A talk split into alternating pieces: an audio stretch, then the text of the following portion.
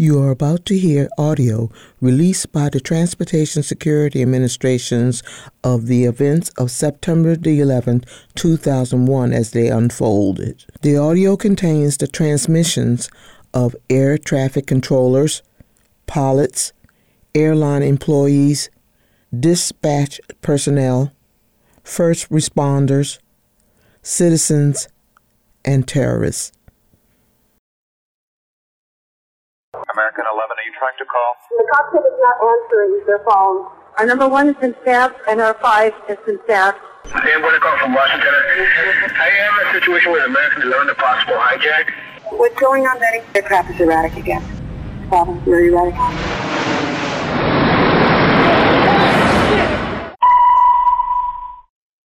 Betty, talk to me. Betty, are you there? Betty? Betty?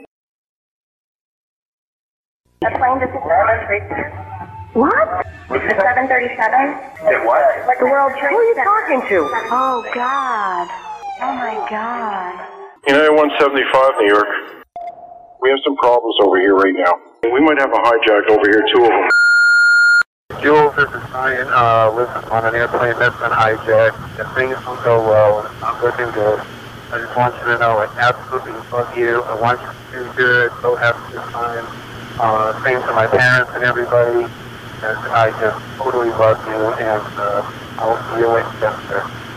Bye, babe.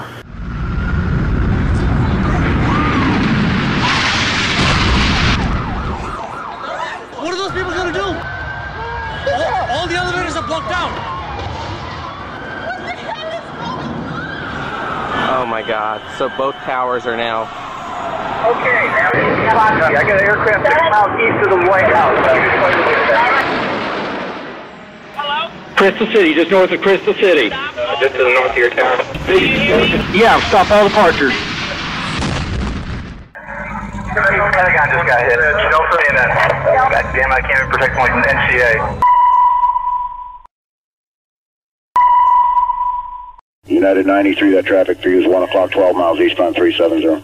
Negative contact, we're looking, United 93. United 93, Cleveland, if you hear the center ident. then. I got that piece to down. You put him in to be. You have a ball vote.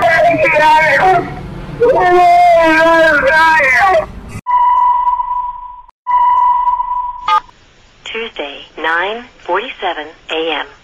Hi, baby. I'm baby, you have to listen to me carefully. I'm on a plane that's been hijacked. I'm on the plane. I'm calling from the plane. I want to tell you I love you. Please tell my children that I love them very much. And I'm so sorry, babe. I hope to be able to see your face again, baby. I love you. Bye. We're 56865. We have, uh, I believe it is a uh, Boeing 757. Can you see him up there, sir? That's confirmed. Uh, it looks like he's rocking his wings. Roger. He's rocking back and forth. We're 56865. I advise you stay away from that aircraft. Go north as fast as you can. United 9-3, have you got information on that yet? Yeah, he's down. He's down? Yes. When did he land? He did not land. Oh, he's down? Yeah, Down? somewhere up northeast of Camp David.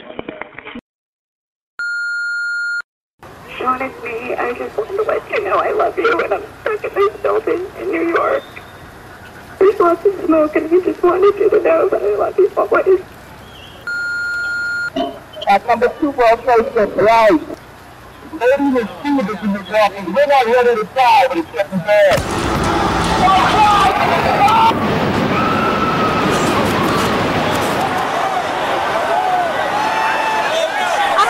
I'm on the 83rd floor. I'm gonna die, aren't I? No, no, no, no, no, no. Say your, I'm gonna die. Ma'am, ma'am, ma'am, say your prayers. Oh, God. We're gonna think positive because you gotta help each other get off the floor. I'm now. Gonna die.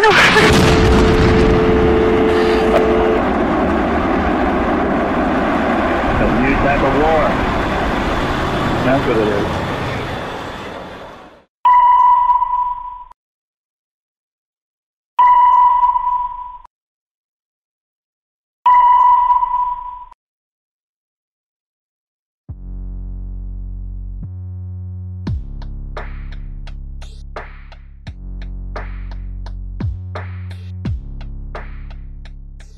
All of a sudden, just this big like I can't even describe the noise, but it sounded like a a big like a big like a big vacuum, like like something just sucked the air out of the room.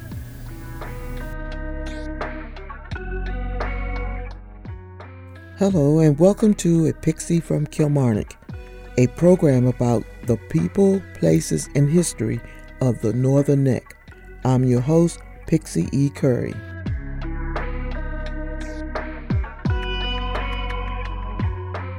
This is the second part of my interview with Lieutenant Colonel Sherry Hill Sargent, United States Army retired. 2021 was the 20th anniversary for 9 11. On September the 11th, 2001, hijacked United Airlines Flight 175 and American Airlines Flight 11 were used to attack the World Trade Center in New York City. American Airlines Flight 77 used to attack the Pentagon in Crystal City, Virginia, and a forced crash of United Airlines Flight 93 in Somerset County, Pennsylvania, in a failed attempt to attack the White House in Washington, D.C. 2,750 people were killed in New York, 184 at the Pentagon, and 40 in Pennsylvania. All 19 terrorists died. Colonel Sargent survived the attack on the Pentagon. Here is her story. Talk about jumping out of planes, you know, piece of cake. I have to come to 9 11. Please, just tell me. I want to know first how you became assigned to the Pentagon and, you know, anything and everything leading up to that day. You know, it's, it's funny. Half the people you talk to probably say they never want to step foot in Washington, D- military, never want to be assigned to Washington, D.C., let alone the Pentagon. But for me as a personnel officer, I thought um, that's the nerve center of the military. That's where it all happens, and if that's where you know per- policies are made that impact personnel and all that. So I always wanted to come to the Pentagon. My husband didn't quite feel the same way. He didn't mind being assigned into the D.C. area, but he didn't necessarily want to be at the Pentagon. But me, I wanted to be um, at the Hoffman Building, which is in Alexandria. That's where all the personnel policies were really enacted, and then the Pentagon's where they were formulated. That's where I wanted to be. So um, I had the opportunity. We came to the D.C. area, and I want to say Patrick initially, did he not? He might. He initially maybe went over to a different assignment at the time. Um, eventually, Patrick ended up as a congressional fellow for Senator Richard Durbin of Illinois. So Patrick worked on Capitol Hill during 9/11, and I worked with a personnel organization called uh, we called it the DCSPER at the time, the Deputy Chief of Staff of Personnel, shortened to DCSPER. Now they call it the G1. That's a three-star organization. Three-star general ran that organization, and so we did personal policy within the organization. Personally, my job was to brief what they call the monthly status report, or the USR is at the unit level, unit status reports. But you, all of those are rolled up throughout the, at the time, 10 divisions in the military, and they come to a head, and we analyze all this data and then brief it to various members of the Army staff. Eventually, the Chief of Staff of the Army, at the time was General Shinseki, if I'm not mistaken. My job was handling all those classified documents in preparing the briefing. So we had just moved from, they did a renovation of parts of the Pentagon, and so we moved from where we were located to a different part of the building. We were moving to the new part of the building, which is the part of the building that got hit.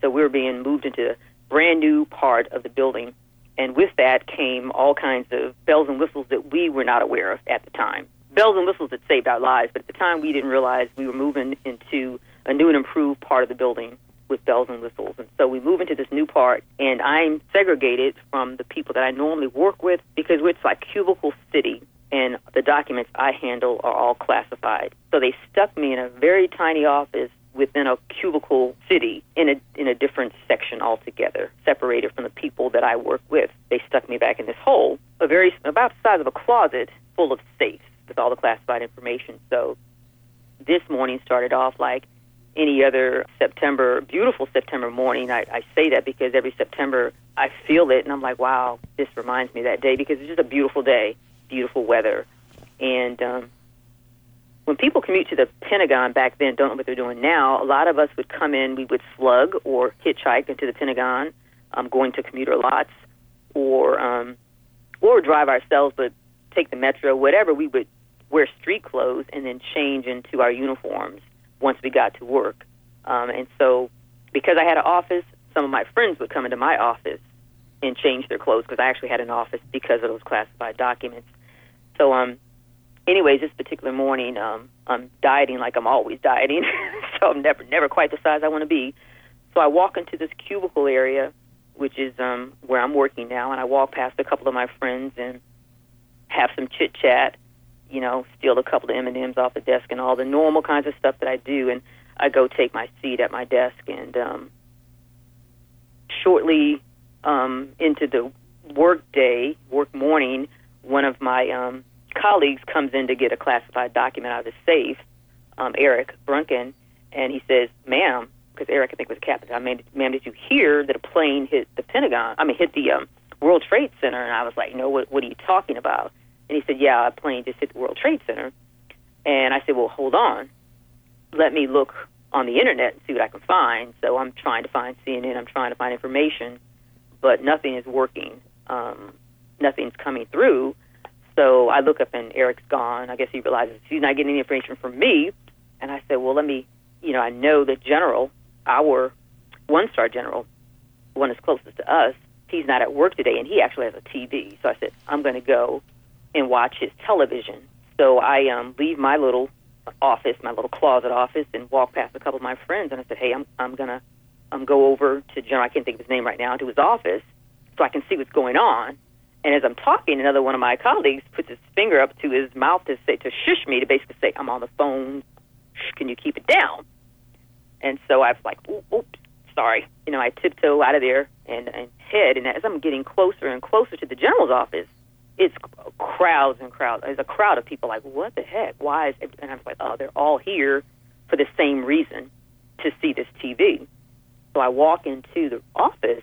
Literally, as soon as I walk in the office, second plane hit the World Trade Center, and then a gas, you know, just went through the room. Like, wow, this this can't be an accident. That's the second plane. This can't be. Oh my God, w- what now? And we're just all just kind of just you know standing there looking at each other like, what what the heck is going on?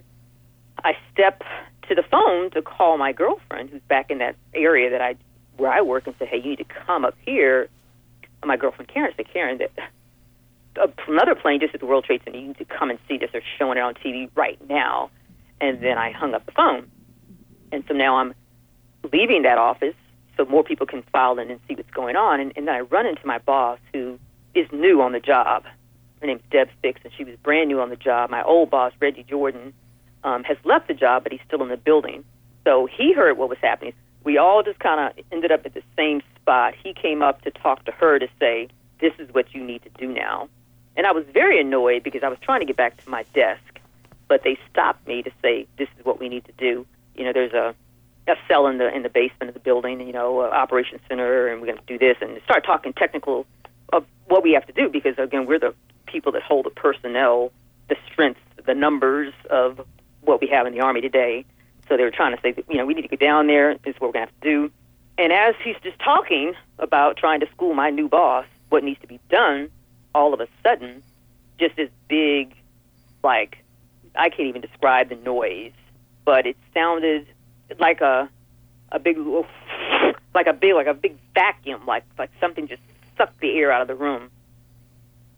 It was very odd. It wasn't like a bang or a boom. It was like a big, like a big sucking sound. Of course, everybody just stopped and like, what was that? And then um, and then you I was right in front of a window and I was trying to figure out you know why, how come the window is not broken? How come I don't have shards of glass everywhere? What this is weird. What what's happening? And um and then the ceiling tile started to fall and um and then somebody I know Sergeant Frazier was like uh you know we fell to the ground And I, I said, "Oh my God! Now they're you know now they're coming after us." I in an instant knew that what happened in New York was connected. I had no idea it was an airplane, but I knew it was connected. And um, and then Sergeant Frazier said, "We need to get the f out of here." I'll never forget that because we were dumbfounded. We were laying on the floor. I, the group I was with, I don't know what everybody else was doing. And when he said that, it was like it snapped into reality because I thought I was, this is how I'm going to die. I knew it because I saw what was happening in New York. Now it's happening here. This is how I'm going to die. And my life flashed before me, and I accepted it. This is this is this is how it's going to be. And then he said we needed to get out of there, and I was like, okay, well, I guess this is not all that's going to be. I guess now I need to do something. So it's kind of strange to to not do anything. Seems a little easier than to do something. And um, so now I got to do something. So I get up and um, and we're trying to figure out how to get out of there. And um, as it turns out, now our new part of the building has fire doors. So everywhere we go, there's now a wall that wasn't there before.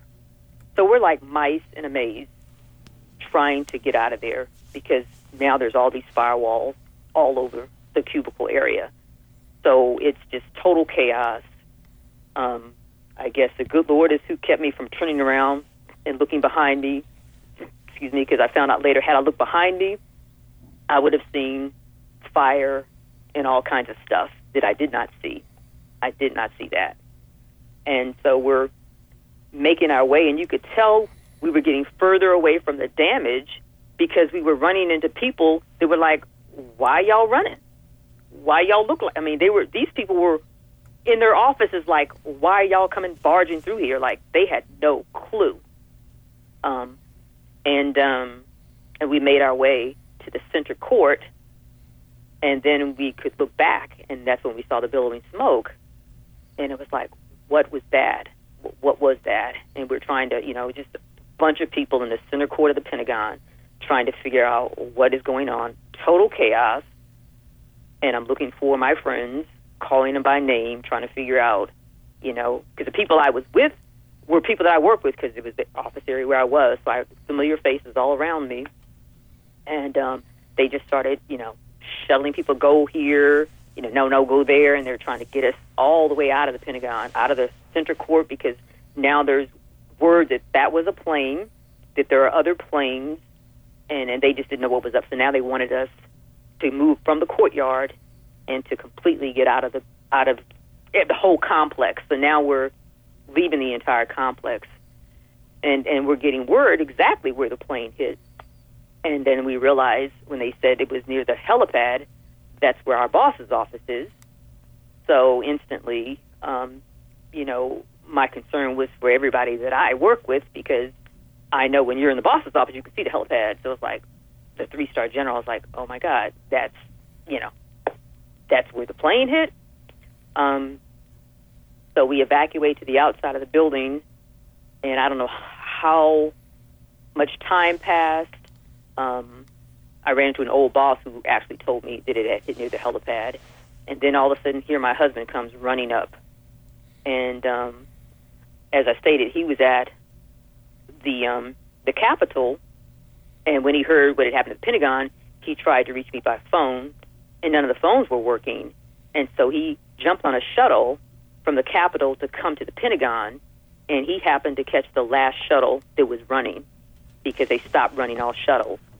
He got to the Pentagon and happened to run into people that knew me that was able to say Sherry's okay and, and pointed in the general direction of where I was. And so here he comes in a suit with his briefcase. I mean, he's not looking like he's evacuated. The rest of us look like crap because we've come through some stuff and we have nothing on us. We don't have a headgear. We we don't have purses. We have nothing. And um, and so, you know, just in a state of shock, like what the heck is going on here? And so they keep pushing us further and further away from the building um, walking with a group of people. One of the young ladies that I was with has a sister back at the Pentagon that she's trying to call. Uh, she's trying to call her parents. None of the cell phones are working. Everything's jammed up, and and we're just getting pushed further and further into Crystal City, the Crystal City area. And um, every time we see a plane fly above, we're like thinking that this is, you know, an errant plane or we don't know what's going on. And um, and then some friends drove by and gave us a little more details because they were headed to the super super classified area and all of that. So um, we're just making our way and not knowing what's going on and um, trying desperately to make phone calls because you know mom and dad are two and a half hours away. But I'm thinking there's no way that anybody's going to think as big as this building is that this is the part of the building that's going to get hit. What are the odds of that? And um, so we continued and um, kept leaving, and then we found out that the buildings were collapsing, and um, it they just just kept getting worse and worse. And um, we were told to just try to get out of there. So we um, walked a long way because the metro stations in the vicinity weren't working, weren't running, and so and we had um, dropped our car at a commuter lot. So we eventually made it to a metro station that was running, which was like the Braddock Road station, which is I don't know how many miles we walked. It was like something from the apocalypse. Just oh, what you see on TV? People just walking and walking and walking in, in a daze, and um, the smell of the uh, the the fumes from the plane. It just it just was a nightmare, and um, and we made it home, and um, I guess Pat must have had keys to get in the house or something, and then my my parents um, had been trying to reach us and couldn't reach either one of us, and so they thought they needed to come and and, and get our daughter, so get Samantha, so they actually um, drove, and I feel so bad understanding what was going through their minds, but I just couldn't reach them, and eventually all reunited at the house. We went to get Samantha from uh, aftercare program. They had dismissed all the schools, sent the kids home, but she couldn't come home because she goes to an aftercare program. And um, so she told me later that there was only a couple kids there, and she was like, "When are y'all coming to get me?" And um, we're trying to keep things normal, you know, but there was nothing normal about it. They had told them a lot, um, and so then the night, the rest of the nightmare began because um, there's phone calls throughout my organization. They're trying to get tabs. I was considered missing because, like I say, I wor- I didn't work with my people, so I wasn't with quote my people, um, and so I was on the missing list. And so I had friends who saw the list and you know were praying for me because they they thought I was missing, and um, but there were a lot of people on that missing list. And um, when we came back, we didn't go to that building. Of course, we went to the Hoffman building where I wanted to work initially, and they made space for us there. And when I got there and um, saw the extensive list of all my colleagues that were missing, it just, uh, just it was unbelievable. Um, the people that I was looking for, names, the people that I was calling out uh, on that list, and um, and when I said those people were missing, they they were they were gone because um, they weren't they were not alive any longer. They, um, you know, and um, as it turns out, the uh, young lady that I was walking with, her sister did perish on 9/11. Her, her younger sister, she was trying to get a hold of, she she perished in 9/11. My girlfriend that I had gone back, that I had called to come back, she perished. Um, 9/11. Where I worked, that little hole that I was in, nothing was left of that place. Um, of that place, we had um, my girlfriend Karen. We know survived the initial blast, um, and she was with another friend of mine who survived, and she did not. But most of the people that worked there were not at their desk for one reason or another. And I already told you why I wasn't at my desk. Um, but um, I know Karen came out of that office because I saw her, but she went back in. I didn't see her go back in, but she went back in, and then that's and, that and the plane landed underneath us, basically the body of the plane. So,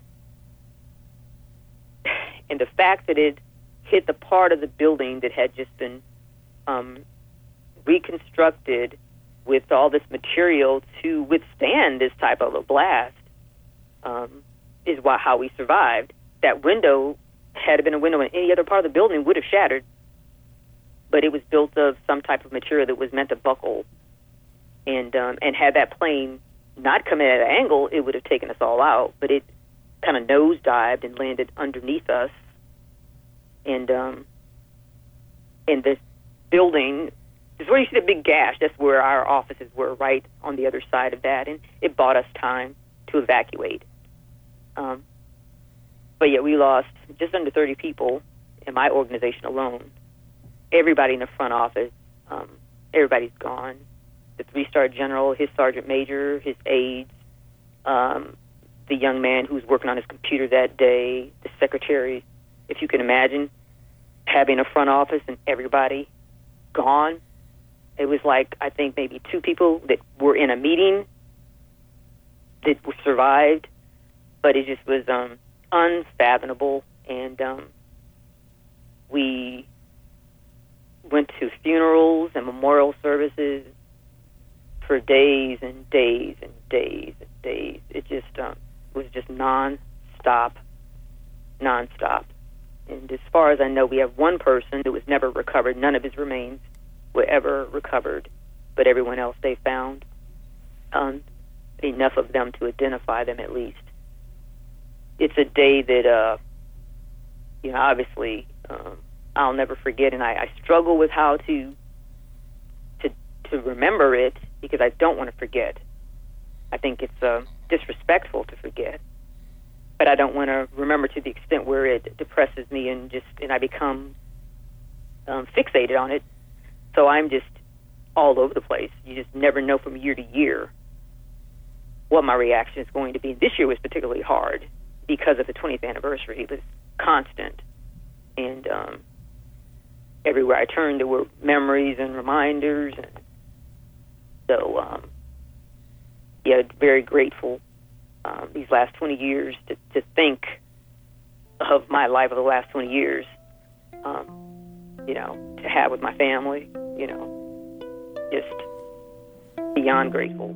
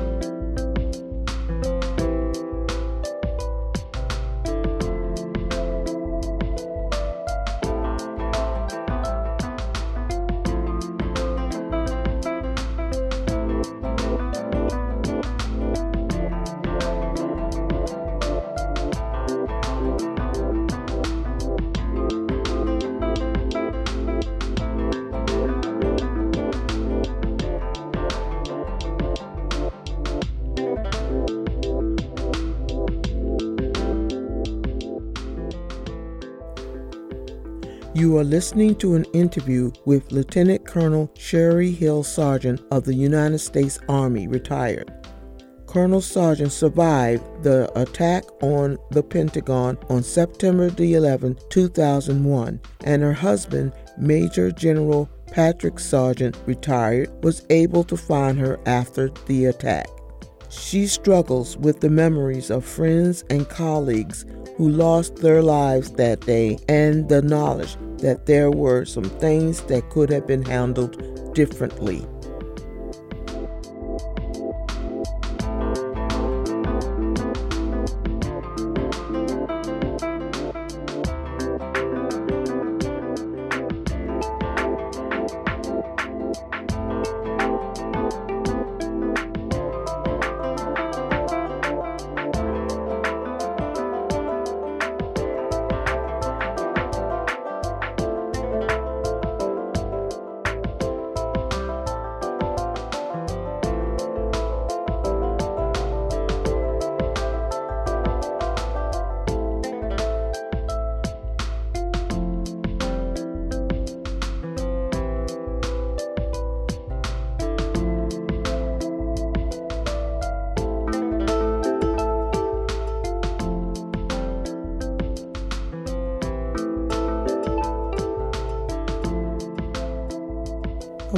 Hesitant about asking you if you would talk about it, as as you say, you know, you don't want to forget things like that.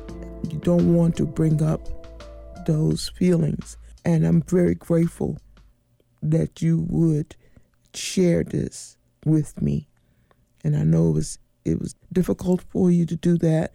There's not enough uh, thank you that I can say to you because you were willing to do that. So thank you.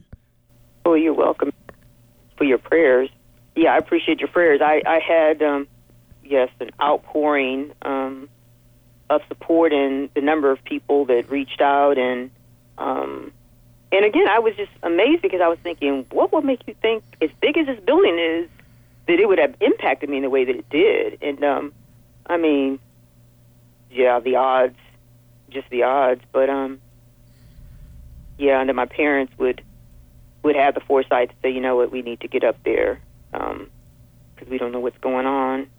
Yeah, it was it was just unbelievable. But the, you know the, you know again the, they hit the one part of the building that could withstand that impact.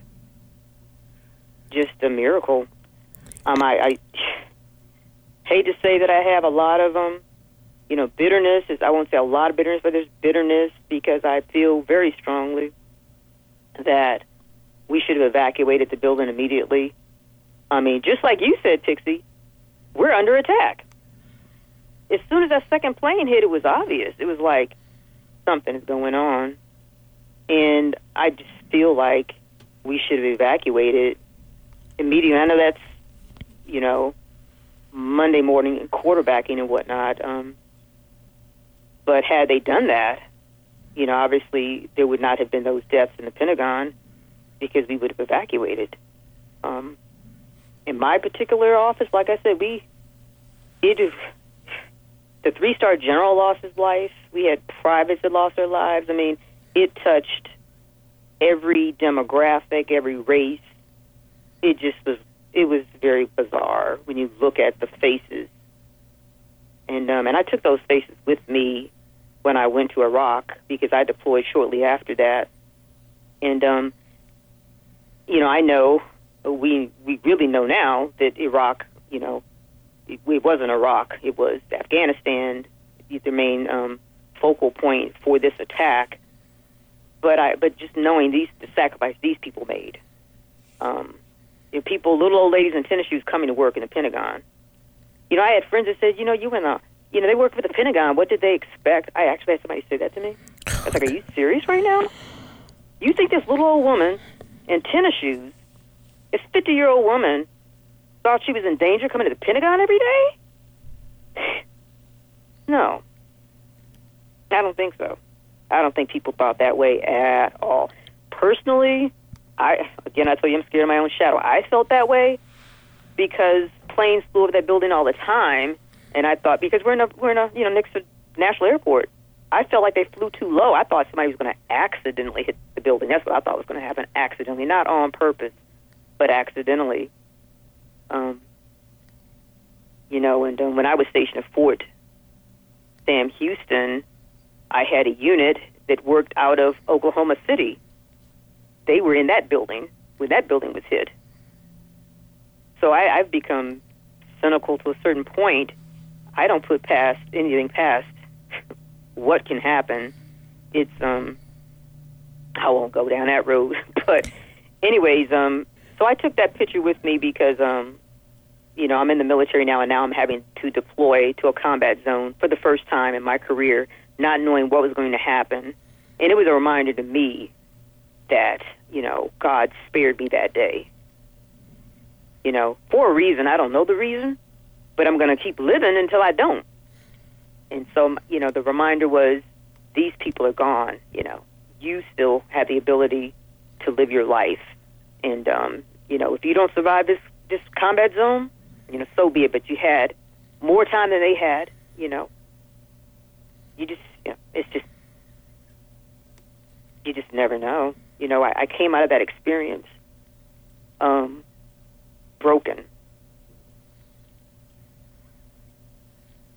When you said that you looked up and there was Patrick coming to you in his black suit and briefcase, that he found you in all that chaos, and that you all was able to get back to your own home where you was able to get your your child.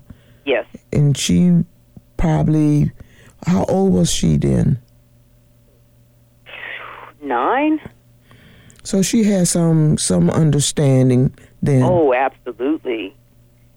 Yeah. I for some reason I assumed that the schools were going to shield the kids from what was happening and um you know, so it's better off not to disrupt her routine. You know, I overanalyze that stuff. That's what I thought was happening. But instead, they released the kids um, because parents were coming to get them. I, of course, we couldn't come get her. But, but so she watched all our classmates leave one by one by one. And now the end of the school day comes, and now she has to get on a you know little a shuttle to go to her after program, which was at KinderCare and it was only a handful of kids going that way. So she's still like, okay, where are my parents? You know, everybody else is, you know, been picked up by now, and so now she's really in, in you know, few people at KinderCare at this point, and so um, we're back home now, and again we're thinking, this is chaos. We don't know what's going on. There's a lot of conversations I'm having with colleagues about who they saw last, where so and so could be. Just it was not a a pretty picture, you know, and um, a lot of crying, a lot of emotion, and I didn't really want her around that. I thought I was shielding her from that. Um, but we went to go get her closer to a time that we would have gotten her on a normal day, and she was kind of like not happy with us. It's like, what took you so long? But again, we thought we were keeping her in a routine, and but as it turns out, she was very well aware of what was going on in D.C. They told them, and she was aware, and she was afraid that something had happened to us, and um, so she was concerned, and um, all that time, you know, I could have picked her up, you know, probably a couple hours. I think we probably were home just a couple of hours, and um, and like I said, as the evening went on, just watching that building burn and on the phone all night with um, confirming that I'm alive and where I saw people last and and all of that and um, and it's nothing like Pixie, nothing like walking in a building and having somebody look at you like they've seen a ghost. Mm. And that happened to me. And the young sergeant major said, "Oh, I thought you," and then she just caught herself and stopped. And I just smiled and said, "Yeah, I know." Because a lot of us, we don't. Some of these people, we don't know their names. You just know black, female, major, what you know. Some, you know, you trying people are trying to describe who, who, you know, who we're looking for, who's gone, or whatever. And um, yeah. So, yep, it was um, mm, difficult, difficult. And we finally um, we got back to work. Of course, nothing was the same, and um, as a matter of fact, the work that I was doing changed dramatically. Um, they, I thought it was quite disrespectful. It's like the general's gone. Now we're going to start doing things this way, and they just revamped and just took that opportunity to do all kinds of stuff. Um, but, um, anyways, I wasn't there much longer when I was reassigned to Germany, and um, course, the unit I went to in Germany was a unit that was going to Iraq. So, um, then I ended up on a airfield where I had airplanes and helicopters flying overhead all the time. Um, and now I have a fear of planes and flying objects and all of that. So, yeah. Samantha. Yes. So, do you and Samantha and Patrick, do y'all talk about this sometimes? We do. We mostly, me and Samantha mostly. Um, yeah. Um, and mo- most of the time it's around the anniversary. You know, we have spent um, some time. We've we've spent at the memorial. Um, you know, the strange thing too is within the organization I was a part of, the DCSPER, we lost a lot of people. We also had a lot of people that were injured, and so rightfully so, they pay homage to those who lost their lives. Um, but also they make sure to include those who were injured in memorials and make sure they're included in any kind of event that's happening. But those of us who fall on the outside of that, those of us who don't bear any physical scars that you can see, you're just kind of out there in the peripheral um, until somebody thinks, oh, you know, Sherry might be interested in going to that. And so one of my friends did think of me, oh, how long ago? This is when Barack Obama was in office because she invited me to a ceremony at the Pentagon where Barack Obama was going to be there. And I was thankful that she thought to include me in that. And Patrick and I went over and we actually met Barack Obama and shook his hand. But typically not included um, in that. They, you know, in the the fog of all that was going on, a lot of the gathering of information was incorrect. And when I told you how somebody thought I was deceased, they actually had me on leave that day on some of the diagrams that they have developed over time. Um, and I definitely wasn't on leave that day. And I tried to get that corrected many times. And, um, you know, we'll see if it ever gets corrected. But um, over the years, I was told as long as I, we received combat pay on that one day, our leaving earnings statement would reflect that. And so if I was on leave that day, my leaving earnings statement would reflect that I was on leave and I would not have gotten that. And so it was reflected accurately there. It's very important to my father that the record be corrected because his experience is that many black people have gone through life, have experienced certain things, have been left out because the record didn't accurately reflect. There was no record of them having been there. And, and in the military, there's always something years later we find out there's Agent Orange, there's this, that, and the other.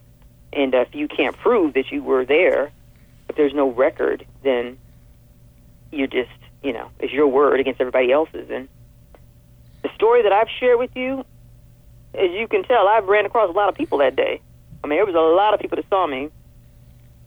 Um, but yeah, we couldn't get that record on the the one they had displayed. They couldn't get that corrected. And finally, and somebody wrote a book, and in the book told the same wrong story about me. And I talked to that author, and he's like, "Oh well, I'm sorry. We did the best we could do."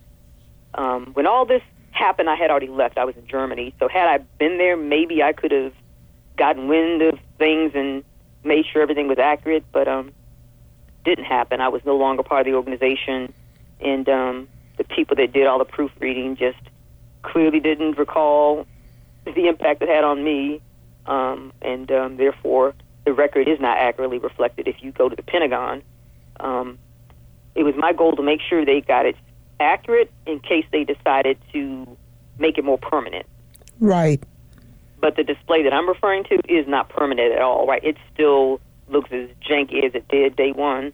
So I don't know if they're ever going to try to do anything with that. But I wanted to make sure that if they did, that they at least got it right somewhere publicly, because people have asked me, um, you know, shortly after it happened when I went to Germany, you know, people in Germany weren't dealing with this; they were in Germany. So, you know, I answered a lot of questions in Germany. I um, actually had a speaking engagement in Germany, and I, the last thing I wanted was for somebody that heard me to then go to the Pentagon and see this and say, huh, she was on leave that day. What's that stuff she was saying? It bothered me a long time, and, and it's still to a certain extent that it's inaccurate, but hopefully they'll they'll have that corrected. My husband, like I said, worked for Senator Durbin at the time. Senator Durbin, um, had I? I think I had met him at that point.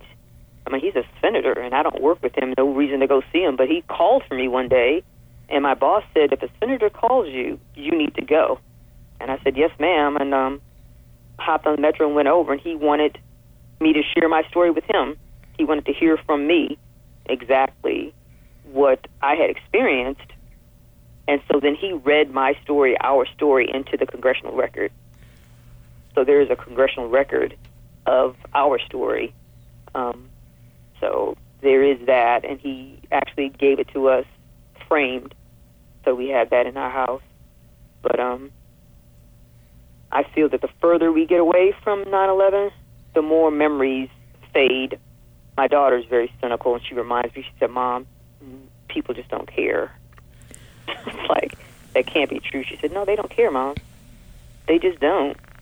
people like to say, "Thank you for your service." She's as cynical as I am, but um, time has passed, and and people deal with grief differently. My cousin had a good friend who lost her mother on one of those planes, and she never wants to talk about it. Ever, she doesn't talk about it. She doesn't observe the day in any kind of way. That's how she's handled it.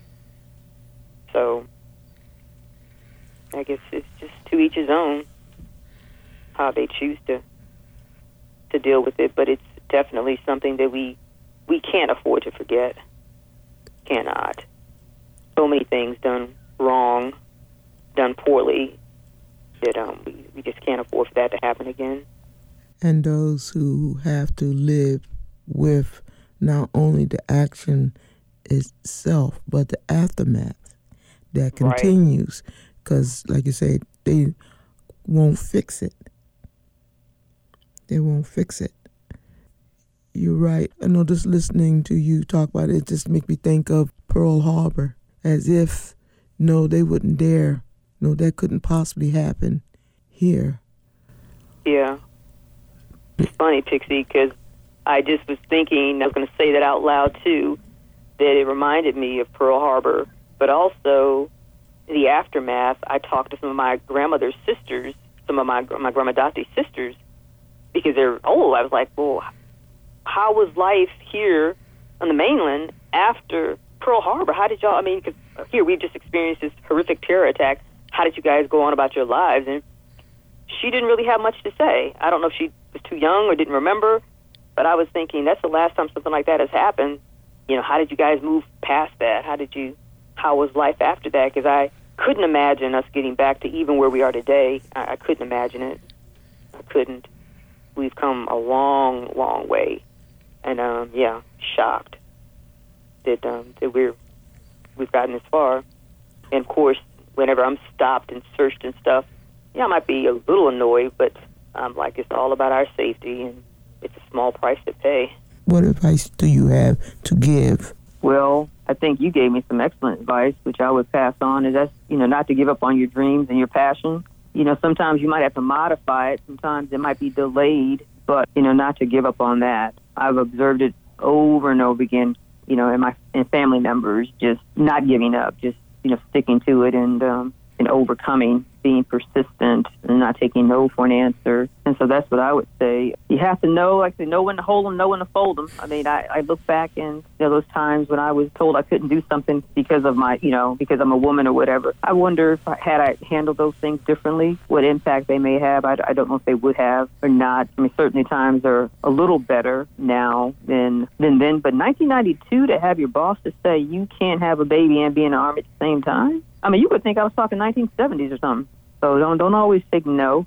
Push back a little bit. If, as my brother would say, step up, put your toe up to the line a little bit, as much as you can get away with, and be persistent. I'm glad of your persistence. I read a book by Dr. James Noyes, Fight on My Soul, and it's about his dad, Dr. Morgan E. Noyes. Your dad is in that book when he contracted polio.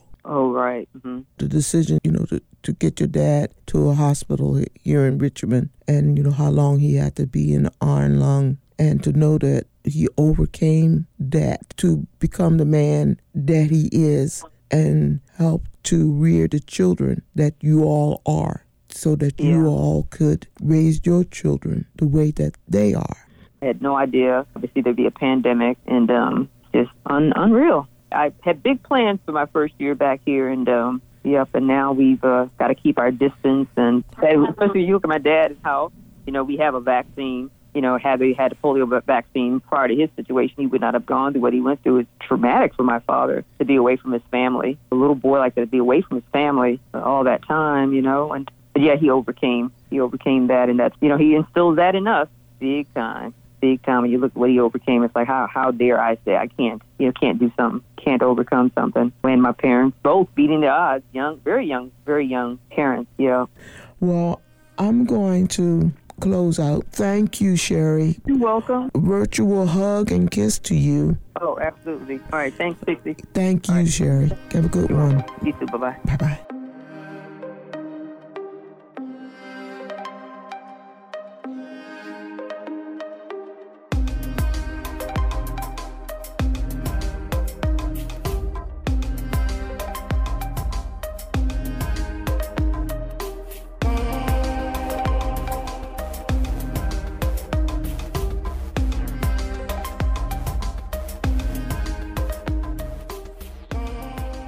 May we always remember those who lost their lives on 9 11 and keep those who survived in our thoughts and in our prayers.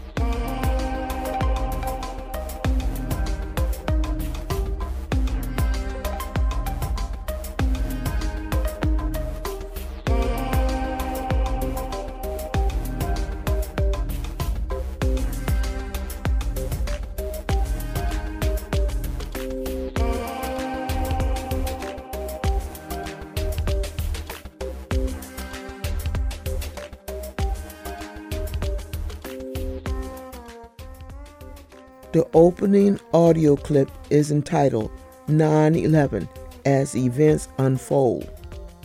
The video is on YouTube. It was released and provided by the Transportation Security Administration.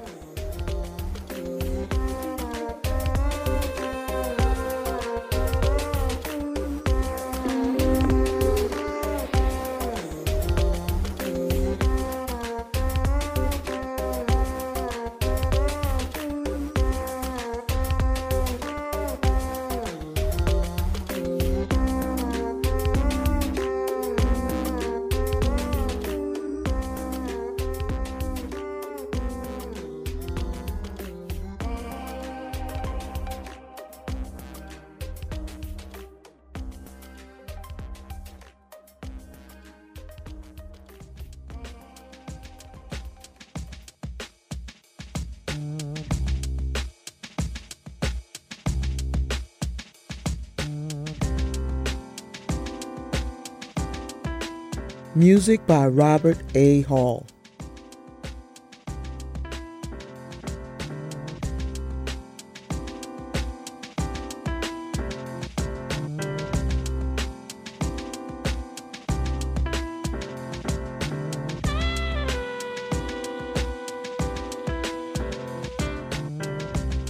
This interview is dedicated to those touched by the events of September the 11th, 2001. Peace be unto us all.